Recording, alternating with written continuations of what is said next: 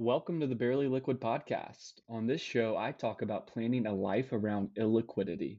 Join us as we navigate around the complexities of investing in businesses, real estate, and more. To learn more, visit jakecran.com. That's J A K E C R A N.com. All right, I'm here with Kit Case and Bill Bogart of Case Bogart. What's going on, guys? Hey there, Jake. It's uh, pretty good here. Thanks for having us today. Yeah, We're good. abs- yeah, I'm pretty excited for today, and I've been thinking about um, how to introduce y'all. And what you do is so unique. I think I'll give you the opportunity um, to do it before I mess it up. So, what exactly does Bill Bo- Bogart, Kit Case at a cocktail party? What do you tell people you do? Well, that's a good question. Uh, depends on how many drinks we've had. How many That's they've the truth. I think I think if you look at our website, uh, you'll see this phrase that probably is a good way to start talking about what we do. So we uh, are building stewards of family capital, and those words are very meaningful to us because uh, building is all about growth, and stewardship is really all about being a caretaker. And family capital is all about everything that goes on in a family, from the family business to money to philanthropy to their individual giftedness. So, what we do in a nutshell is that we work with young men and women uh, from families who have business or meaningful wealth, and we help them prepare themselves for being good stewards of what will be left them. But we're also looking at those things that are important to them for their life journey. So there's the family journey, and then there's their personal journey. And so we come along them as mentors and coaches, sometimes over a multi year period, to help them grow into the young man or young woman they need to be. And then also we would we help families. We have a family advisory service where whether we call relational governance, which might be for family meetings, preparing for family meetings. It might be for preparing for estate planning. Uh, many families have issues with onboarding new family members when someone gets married, or when the rising generation is ready to move on and move into more control or more participation. So we call that relational governance, which is a little bit different from the transactional governance that most families um, tend to, to, to, I guess, get close to and, and where their attorneys bring them to. We do it a little bit differently. Yeah, Yeah. I know my in-laws are still having a hard time onboarding me, so maybe we can reach out to Yeah. y'all. It's been Yeah. eight years. Tell them to give us a call. Yeah, we, you know, So- it- that, just to add on to that, the, I'm not sure if you mentioned this two word phrase, but uh, we have a colleague, Kristen, that talks about relational health. And that family component at its core component is a family being able to center around their principles, identifying their family culture, and being able to communicate and conflict resolve effectively. And so, a lot of the work that we do in preparation for family meetings or some of the transitions Kit talked about has to do with that relational health. Awesome stuff. So I'm very intrigued with how you got into this business from the get-go. You're not, I don't think you are at least, licensed counselors. You're, you both have a finance background. So what, how, maybe talk a little bit about your first careers and then kind of launching into this and what drew you together to kind of go on this journey. You know, Well, I did not want to be with Bill, but uh, that's the way things worked out. But I started off my career in investments on the analysis side, uh, public investments for different firms, ran a research department uh, for a while, and um, ended up in a family office as a chief investment officer. So uh, throughout all those years, I tended, maybe because I'm immature, but I tended to spend a lot of time uh, with the younger people, helping them, sharing them my mistakes. Um, and even that was either through church or through work. And so just enjoyed it a lot and found that I had some giftedness in that area. That's my past. and and my background came through uh, large banking platforms. Most of my career was with J.P. Morgan on the private wealth side, and uh, Kit and I had become friends through church and over 10 years ago started having coffee together and looked at each other realizing we both had the same love for developing young people and that had been at work settings had been in church settings had been in volunteer settings. And having both served the family wealth market we realized that there is a big need in the market for preparing heirs. Families are well intentioned and they provide a lot of good education. Um, but we felt like there was an added piece that we could bring in terms of this deep mentoring and a relational approach to a young person growing in the responsibilities they needed to understand how to pursue. And so, from a banking standpoint and a family office standpoint, we saw that need. That's awesome. Yeah, so, we're doing we're made to do. Finally. Yeah, that's awesome. That's so good. So you talk about building stewards of capital. And when you're approaching a new client about stewardship and becoming a steward of capital, maybe you can talk about the different types of capital and hmm. what do y'all talk about when you talk about stewardship generally? Well, it's it's the primary word that we live by in our own life as well as our business is designed around, but stewardship, which is really the intentional management of assets, not the ownership of assets. And that's a big step to go from ownership to to managing. It means someone else owns it, and so we believe that. And so, um, well, how we view it might be a little bit different from a lot of people. Assets are not just financial. We look primarily at individual assets, and and us as men, or you know, as, as a woman and an individual, we're made uniquely, and, and we're all valuable. And so we are called. We need to steward our giftedness and our strengths really well whatever form that takes. So we look at that an individual asset. We look at the financial assets, of course. Um, you know, that could be just budgeting or buying businesses, you know, whatever. Could be your res- responsibility in the family as a trustee or beneficiary or whatever.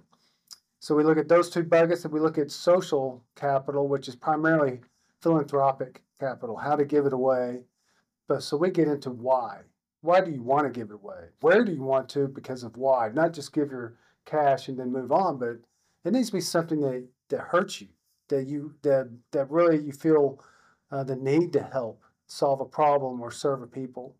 And then the last bucket of capital we look at is is the really the family capital, the name, the relationships. Are there conflicts there? Are there siblings there? Are there assets you're going to be sharing in the future? And who do you need to start building uh, a relationship with in order to share those assets well? So that's those are the four buckets we look at. I, I think to add on to that, what's really a fun part of our job is it's a visioning part of our job. So we help a young man or young woman uh, dream about what they think their life could be. And uh, we do a lot of work around the individual capital that Kit mentioned so we understand what their abilities are and when they do those abilities well, where they get energy not just passion, but energy. And so we can help a young person focus their energy into meaningful work in this world. And so we do that in every capital bucket, whether it be money, philanthropy, family, or individual, and then help mentor and coach those young people on a two to three year path to get there. And, and some of our, our families and young clients uh, might be Christians like we are, and they want to add that spiritual capital in a way so we can help disciple them um, to a place where they enjoy that relationship with Jesus. Yeah.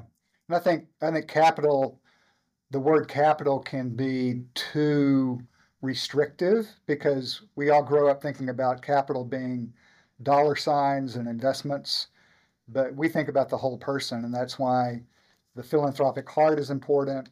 Uh, the individual giftedness is important, and the family unit is important. Not only the family of origin, but a lot of our young people are engaged in getting married and creating their own family units, kind of like you, Jake. And how do we help them vision what their principles and their values are going to be for their family? Yeah, absolutely. That's so good. So you talk about the the different buckets of capital, I think you call it, and y'all graciously sent over some white papers you had written, I think, or what do you call them, perspectives? Perspectives. Perspectives before this, and yeah. I think uh, y'all were joking that um, it'd be a good way to put me to sleep, but I really enjoyed it. And may- maybe I'm a nerd like y'all, but I I really enjoyed reading it. And you talk about heirs, and they kind of they fall into you can be an entitled heir, a lost heir, uh, burdened, or competent. And I, I want to ask you some questions on how to get if you're falling in the burden, lost, or entitled category or bucket. What are some tools for the different types of capital that you get um, heirs um, into that competent bucket? So from lost to competent or entitled to competent. Yeah. Uh, that's a big conversation, but I'll, I'll give you a couple of high points. Um, one, from a parent standpoint, uh, we're Kit and I are parents and now we're grandparents, so we're wearing the same hat. Uh, so we're at the front of the line in this instruction, but we need to be as parents very intentional and very engaged in making sure that our heirs are competent, right? So there's a responsibility as a parent. And I go back to like the individual capital bucket, it's really important to assess uh, the strengths and weaknesses uh, of your heir. And that's important because you want to give your heir the ability to pursue their giftedness. In other words, the things that they do, and when they do them well, they have that energy component that we talked about. And so, someone moving towards a competent heir is going to be matched in understanding their their workmanship, their giftedness, and then their work is going to be matched with that so that they get energy. So someone who is a burdened heir or someone who is uh, a distracted heir all of a sudden will become competent when they find their zone of ability and energy. So that that is a, an example. So besides the assessment, what I would say is on the weakness and on the weakness standpoint, understanding the gaps.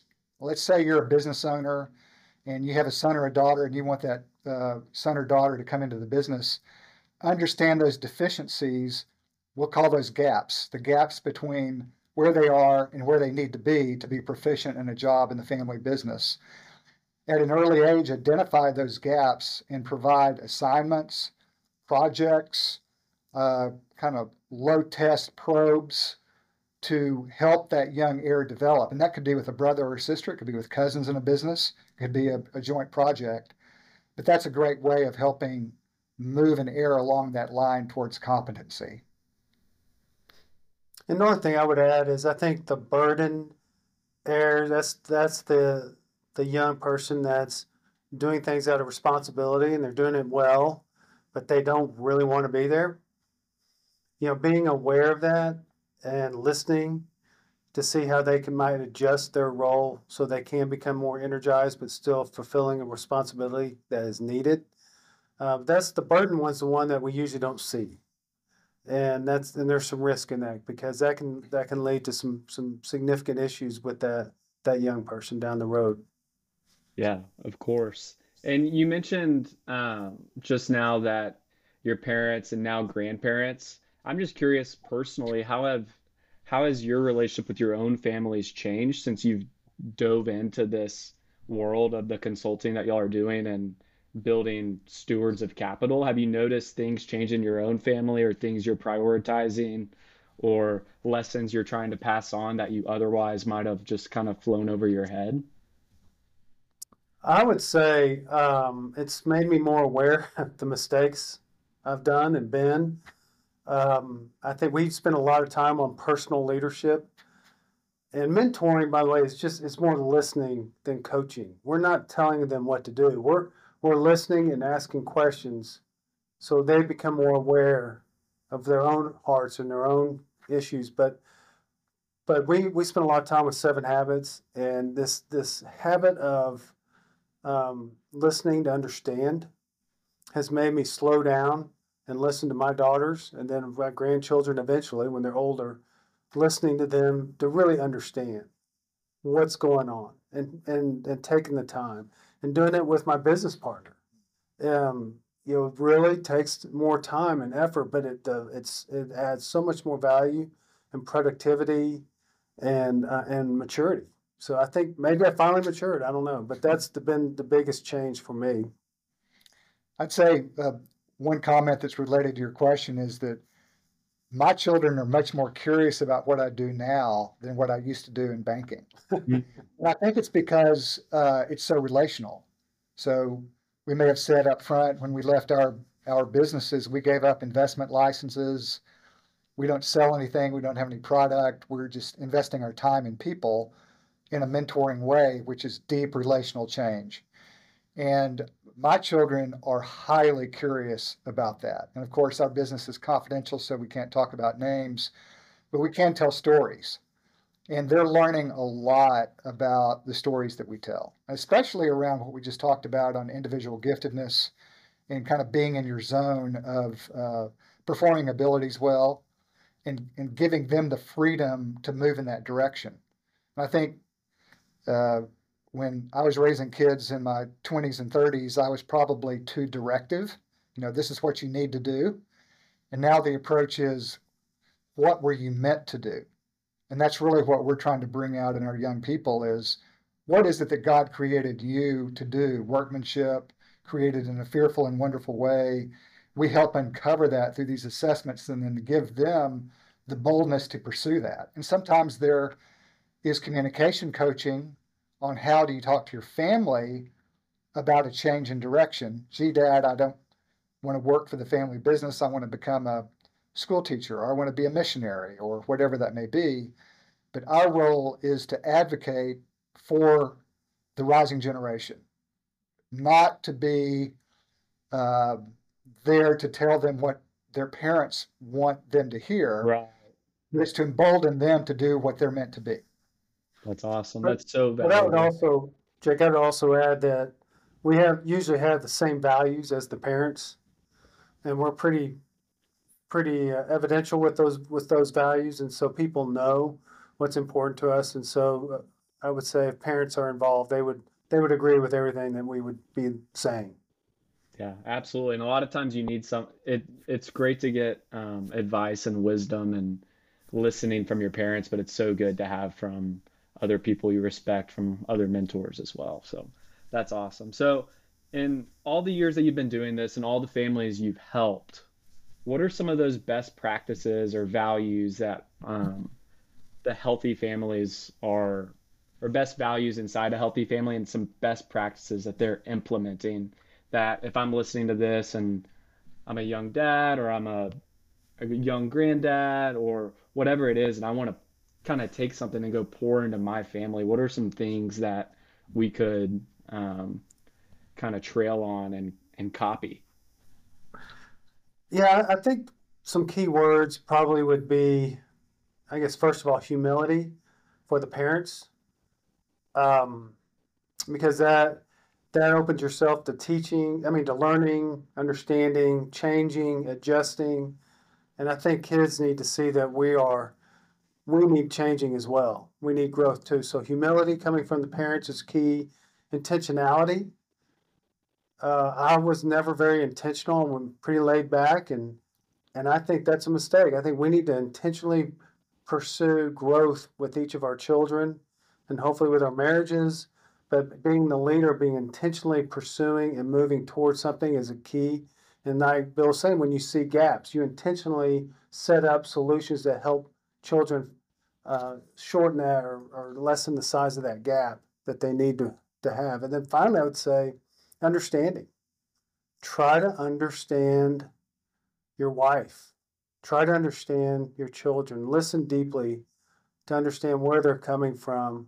And if when that happens, there's going to be less conflict. And and so as leaders of the family, we need to exhibit those things. And but they require strength. They require leadership and patience, um, lots of patience. And so it's not easy. I'd, I'd add on uh, the word space. I think if parents can give their children the space to learn and grow and fail, it's vitally important. This is a big differentiator with the families that we see that are highly successful. Got a, a couple of examples.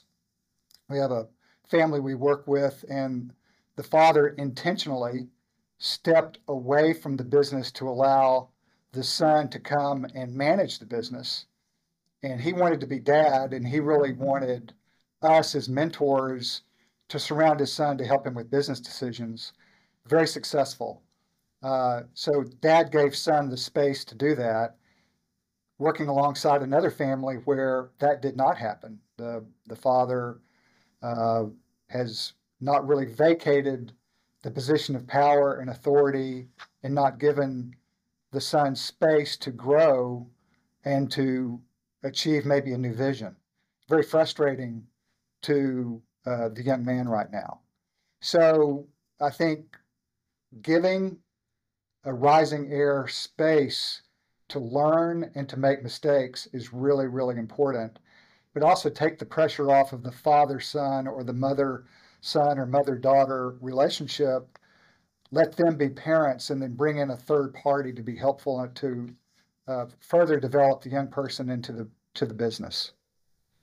Man, that's so good. When I think about the uh, if there's any if I have any confidence, I think about some of the things my dad like let me do and like I'm pulling a boat down the highway at age 15 and just like the really the freedom he gave me because I think like at our core and like John Eldredge says this that like every um, kid, every man, every woman, they want to know that they have what it takes. And when kids are coming up and they're going into business, just to give them the space to kind of become that man that they're supposed to be or become that woman they're supposed to be. I think like a father figure giving their son or daughter space to go in and saying, "Hey, I think you have what it takes. You go do this." I mean, mm-hmm. what a mm-hmm. shot of confidence that is to uh, um, the rising generation. And even as young children, I, I saw Jordan Peterson interviewing. He said, "Let children do dangerous things, and with some risk. And even if you're just out on the ski slopes, let them go down a blue by themselves first time out. you know, they'll fall and be fine, but uh, letting them do, dang, you know, risky things, and, and and so they won't be afraid to try things that are good.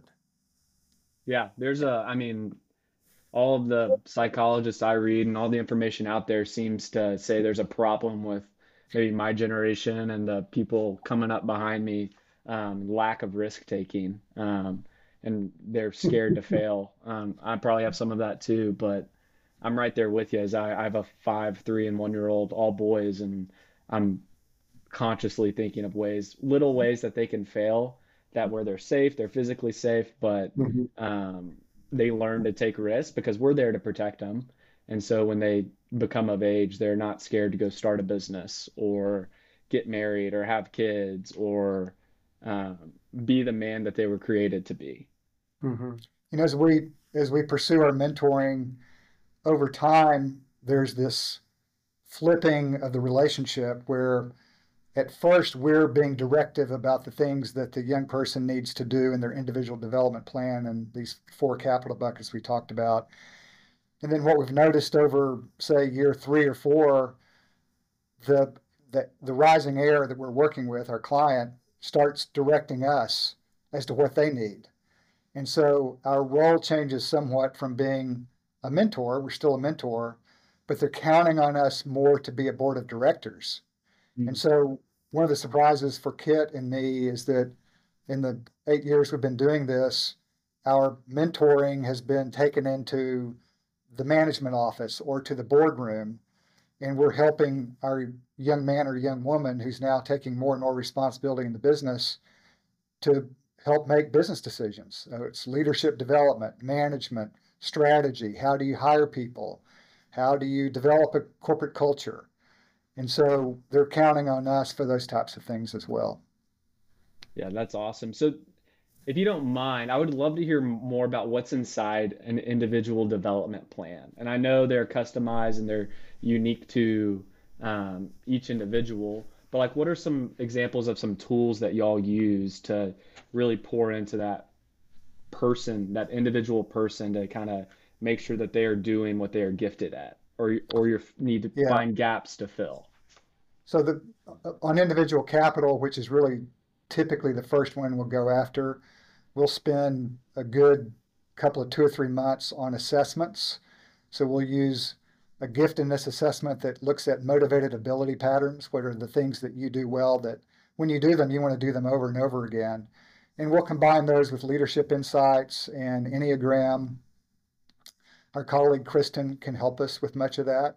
But we're also looking at uh, a book like Stephen Covey's Seven Habits for Highly Successful People. We, we work on leadership and effectiveness and work through that book and help them with their personal mission statement and create that runway for what they want to be in three years or five years or 10 years.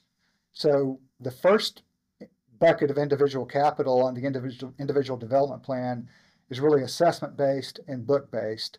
And then it's also vision based. So it's a lot of work every week on understanding who this young man or woman is and what they're meant to be.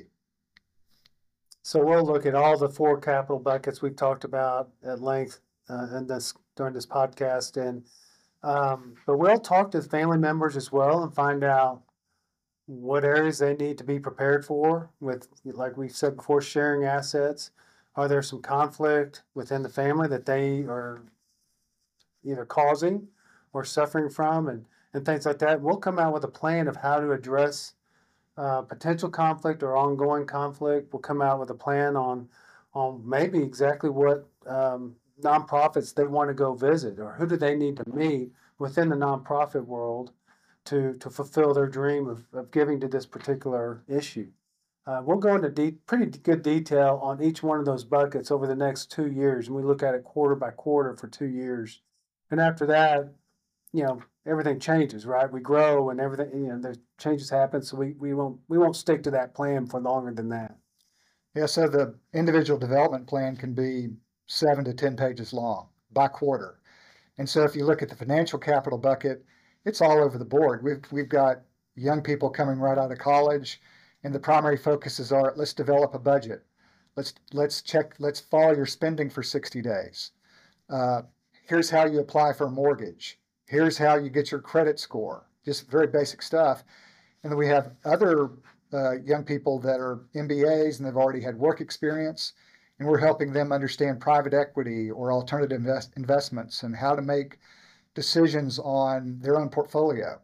So again, we're not giving investment advice. We're helping them understand how to think mm-hmm. and how to re- relate to someone like you, investment advisor, lawyer, accountant. And so much of our financial uh, capital bucket just dependent upon where they are and what they're wanting to achieve. Yeah, that's great. So you're advocates for the rising generation.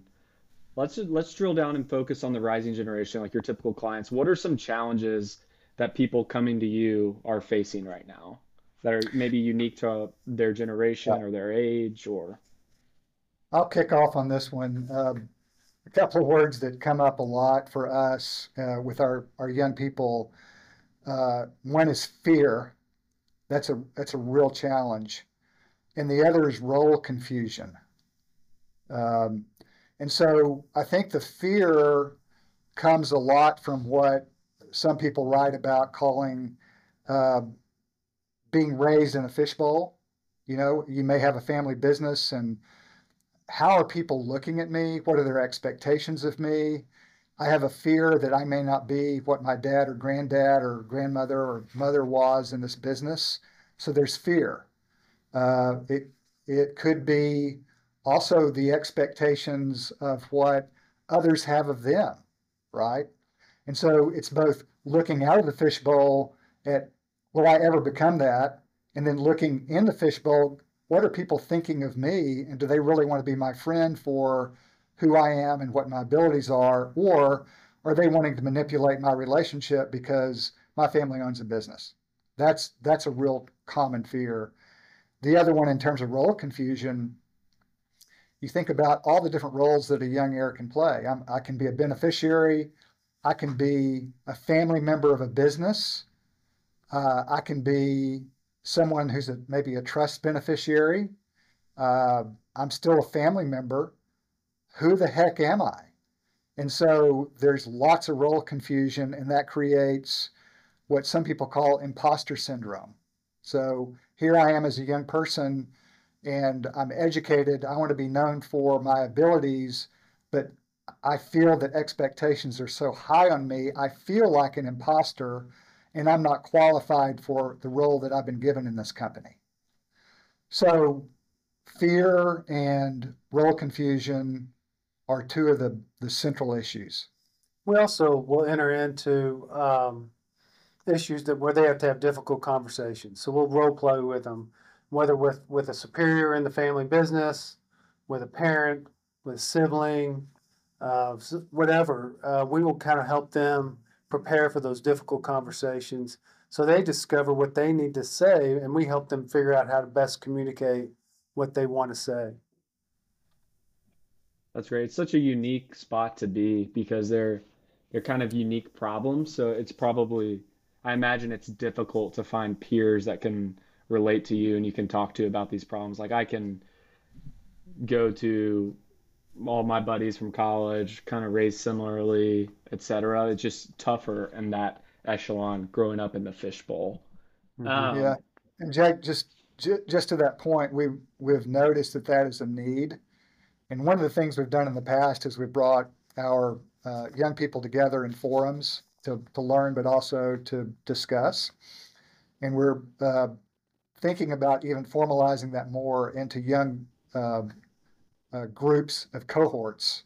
So, like minded young men and women from family owned businesses that can come together not only to learn about leadership and management, but to share some of these fears, concerns, and anxieties that they have because they come from a similar place. And so we're seeing the need for them to voice that. Yeah, I think that's an incredible idea. Yeah, and, and sometimes it's just better a lot of times for for young people not to hear everything from their parents I know my kids would listen to Bill way before they'd listen to ever listen to me, and and so we found that that's that's a, can we can be helpful and help them giving a different perspective on leadership and giving them new context. So it's not mom or dad introduced me to someone. It's my friend Bill that's introduced me to to someone who could actually help me grow. Yeah, that's great. I want to pivot um, and kind of go off the the kids and family business and kind of that cohort topic and go to like how do you prepare kids to work in the family business?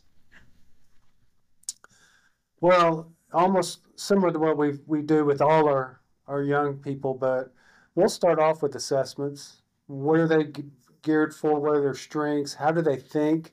How do they respond to different situations? What are their fears? What are their hopes? And you really go into a deep assessment to figure out so you know what you're working with.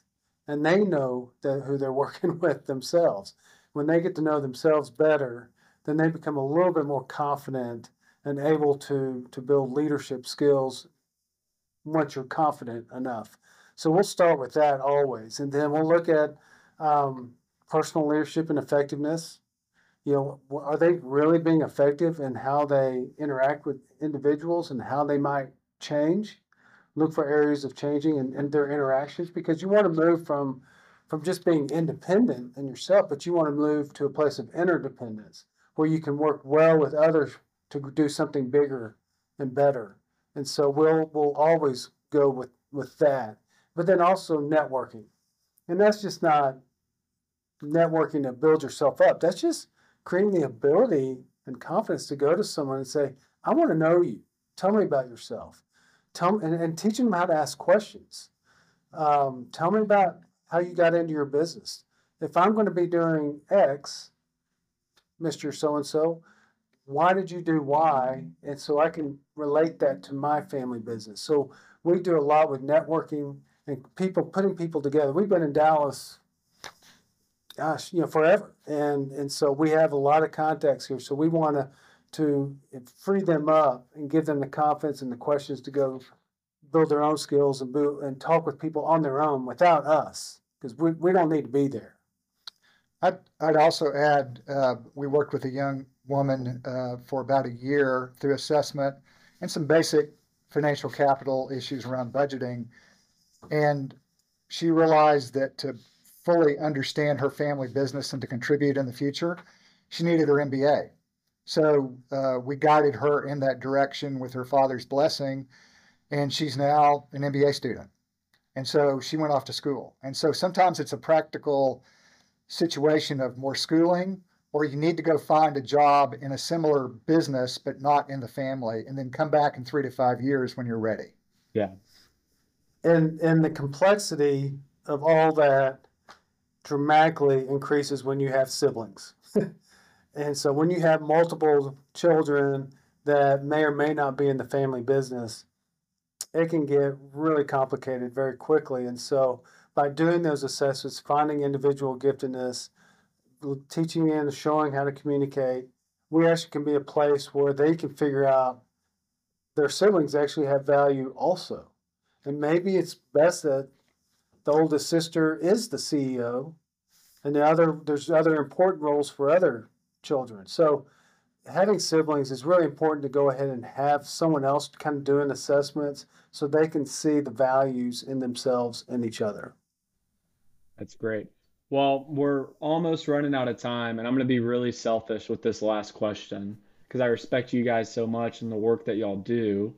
Um, and I think a lot of the people listening will kind of be younger parent. So if you're talking to me, like I've got a five year old, a three year old, or one year old, I'm also very driven at work and I want to work a lot. I want to help my family a lot. What's some advice you would give to a young parent who's raising a family and is also focused on their career? Maybe what would you tell yourself when you were 30 years old or 40 years old, or what would you tell me today? I'd, I'd start out by saying, uh, back to being intentional, develop a family value statement and culture. So, you know, Jake, for your family, you would be great as as the husband and the leader of the family to say, hey, here's what we stand for. Here are our principles. Here are values, and teach the kids what those those are. Uh, secondly, have a stewardship mentality. You know, teach your kids from an early age that we're owners of nothing, but we're managers of everything. Right? We're caretakers of this which we've been resourced with, and this changes the attitude from consumption to investment and doing good and to giving. And then the third thing uh, is show your kids the pain of the world, right? There, there's brokenness in this world, there's poverty, there are health issues, and it's important for them to see a place different than where they grow up and to see the need of the world to help form their heart towards being generous towards that. Absolutely. That's great. And, and I would I would just add really that encompasses all that, but um, living for something bigger than ourselves. That as much fear and anxiety as these children are going to be growing up with, more than we ever had. You know, when you live for something bigger than yourself, and you take it makes you take your eyes off of yourself, and a lot of that fear and anxiety goes away when we do that. And so if we can be a family that, that has something greater than just us to live for, then that that can go a long way. And Jake, I'll add one last one because this this is one I wish I'd done differently when I raised my four kids. Uh, in my family, I wish I had valued work more than allowance. And what I mean by that is my kids got an allowance and they did not understand until it was too late that the world does not give you an allowance. And so in my family, if I were your age again, I would uh, I would have my children enjoy the beauty of work and earning a dollar from work with no allowance. There's no such thing as an allowance. Hmm. I made my kids work without any allowance. yeah, that's what I had. Hey, well, thank Bill, Kit, thank you so much. I really appreciate y'all. Um, really enjoyed this, and uh, we'll talk soon. Thanks, guys. Thanks, Jake. Thanks. Thanks for having us.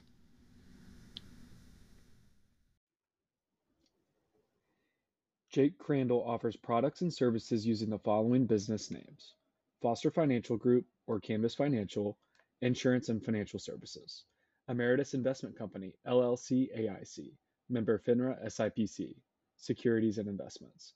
Ameritas Advisory Services AAS Investment Advisory Services. AIC and AAS are not affiliated with Foster Financial Group or Canvas Financial. Information provided should not be considered a recommendation to buy or sell any security. please contact a financial advisor to discuss your personal financial situation.